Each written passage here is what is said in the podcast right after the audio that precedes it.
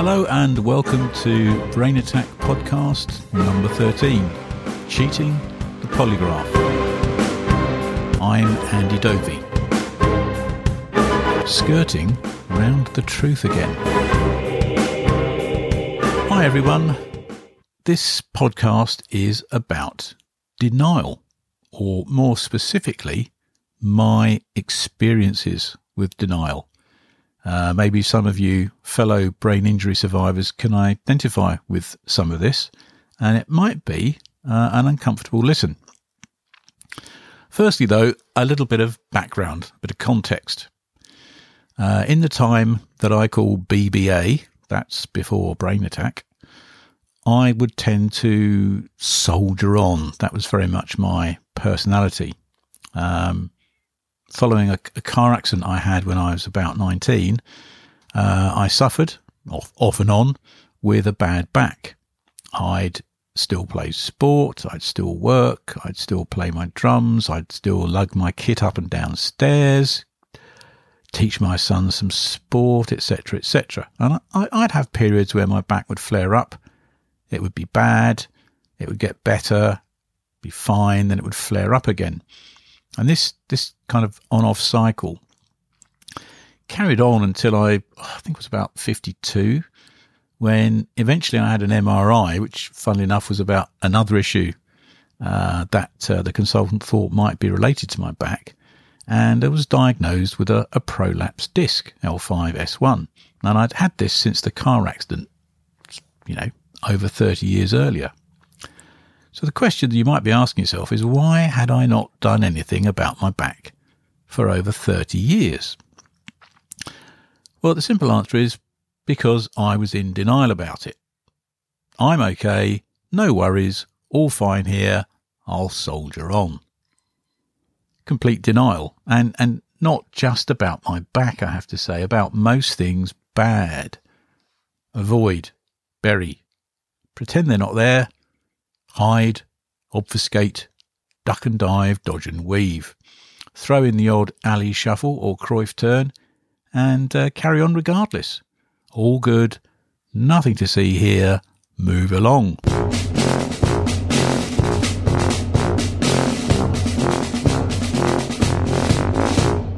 I did the same thing about the death of my father, and I think this is maybe where this soldiering on thing comes from.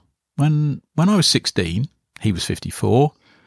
I saw him die right in front of me, a heart attack. My mum was uh, cradling him in her arms whilst I ran out to a neighbour to call emergency services. We we didn't have a telephone at that time.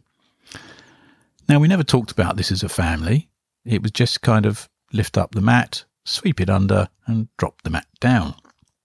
And I did the same thing years, years later with the breakup of my first marriage. And the first time I, I told anyone about that was when I'd already moved out of the marital home and filed for divorce. All good, nothing to see here, move along.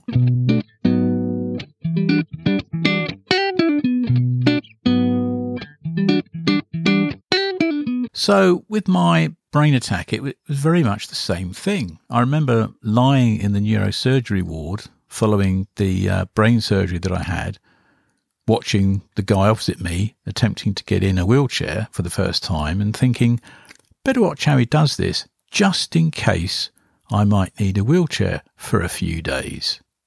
J- just in case for a few days. Uh, and this, this from someone who couldn't walk and was then about to be wheeled to the toilet on a commode. All good nothing to see here, move along. Now, I know that a lot of this is, is our way of coping. It's also our way of allowing the truth to seep in slowly to allow ourselves time to adjust. But I never got that far, ever. That was until I met with a clinical neuropsychologist. Following my discharge from hospital, I, I, had referrals to a physiotherapist, an occupational therapist, and a clinical neuropsychologist. And on reading the referral letter, I said to my wife, oh, I don't need to see a bloody psychologist. Nothing wrong with me. Uh, what an arrogant prat I was. As luck would have it, though, the, the outpatients clinic that I was referred to, the very wonderful Oxford Centre for Enablement, was short staffed of clinical neuropsychologists. So I started seeing the physiotherapist and the OT um, within a few weeks, but I had to wait over six months to see the clinical neuropsychologist, which was actually a good thing because the passage of time, those six, seven months, helped me to understand the enormity of what had happened and it, its effects on me physically, and more importantly, the effects on me emotionally. And it gave me time to dwell on that and to start processing that. So by the time I first met with Dr. Peter Hewitt, uh, I'd experienced a, a meltdown in in a, an fMRI scanner, which I'll deal with in the next podcast because that's a whole saga in itself. And and I had been experiencing quite a bit of anxiety, mood swings, etc., etc. Actually, looking back, probably a bit depressed, but I stoically managed to keep a brave faith, keep a brave face on for friends and family with the mantra, all good here, nothing to see, move along. Inside of me, in my head, it was a totally different matter. So my initial defensive knee jerk, I don't need to see a bloody psychologist, had, now this six or seven months had passed, that had kind of mellowed and warmed to, well, can't do any harm, can it? Uh, Peter, bless his cotton socks, had me sussed in about five minutes. He said to me, You keep deflecting, mainly using humour. Now just answer the question, don't make a joke.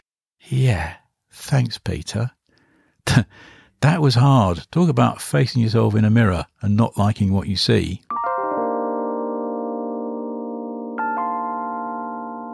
I think I had a total of 16, 17, 18 sessions with Peter um, over just over a year and he helped me more than I can put into words. Um, a truly wonderful person, compassionate, yet also direct, serious, but also good humoured. And he never pulled any punches, which I, I really liked. I, I like people who are direct. I don't like people who are a bit woolly, tell you one thing to your face and then tell you something else behind your back. Um, my wife will tell you I hope, uh, that I'm the same lovable guy she married, but much more inclined to be honest and open about expressing my feelings and emotions, and, and with a much better understanding and acknowledgement of me, and also much, much more relaxed. She now calls me the upgrade. Hmm. The last time I saw Peter was uh, several years ago, so I can now look back and really see the true benefit of the work we did. It's these things aren't quick fixes, and even now I'm recognise I'm still a work in progress because certain things trigger my default mode that I'm okay, I'll carry on. Um, but I'm getting better at recognizing when this happens. And I can see how my over denial, overall denial of things I perceived as bad and my inability to talk about them, how harmful that's been to me and also to those closest to me. And all of this happens on a on a subconscious level, of course. I wasn't choosing consciously to bury things, to pretend that I was okay, to avoid things. It was just a mode of behaviour that happened. A kind of I'd learnt a coping mechanism. As I said earlier, I think that goes back to when my father died. And that became my kind of modus operandi, a cloak that uh, that I wore. And it takes time to learn that you need to unlearn these things, and then even more time to actually set about unlearning it. So you do eventually unlearn it. Um, but if anyone asked me in the time BBA before brain attack if I was in denial, I would have said, Denial? Me? Nah, of course not.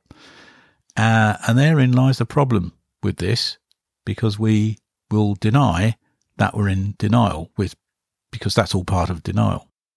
That's it for now. In my next podcast, I'm going to be talking about anxiety, as I said earlier, specifically my meltdown in an MRI scanner. Uh, could be amusing for you. Uh, it wasn't that amusing for me at the time, but I can laugh about it now.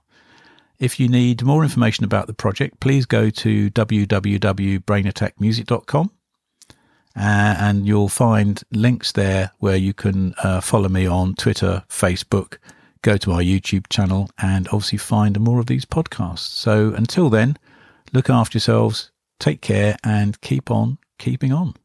Bye for now.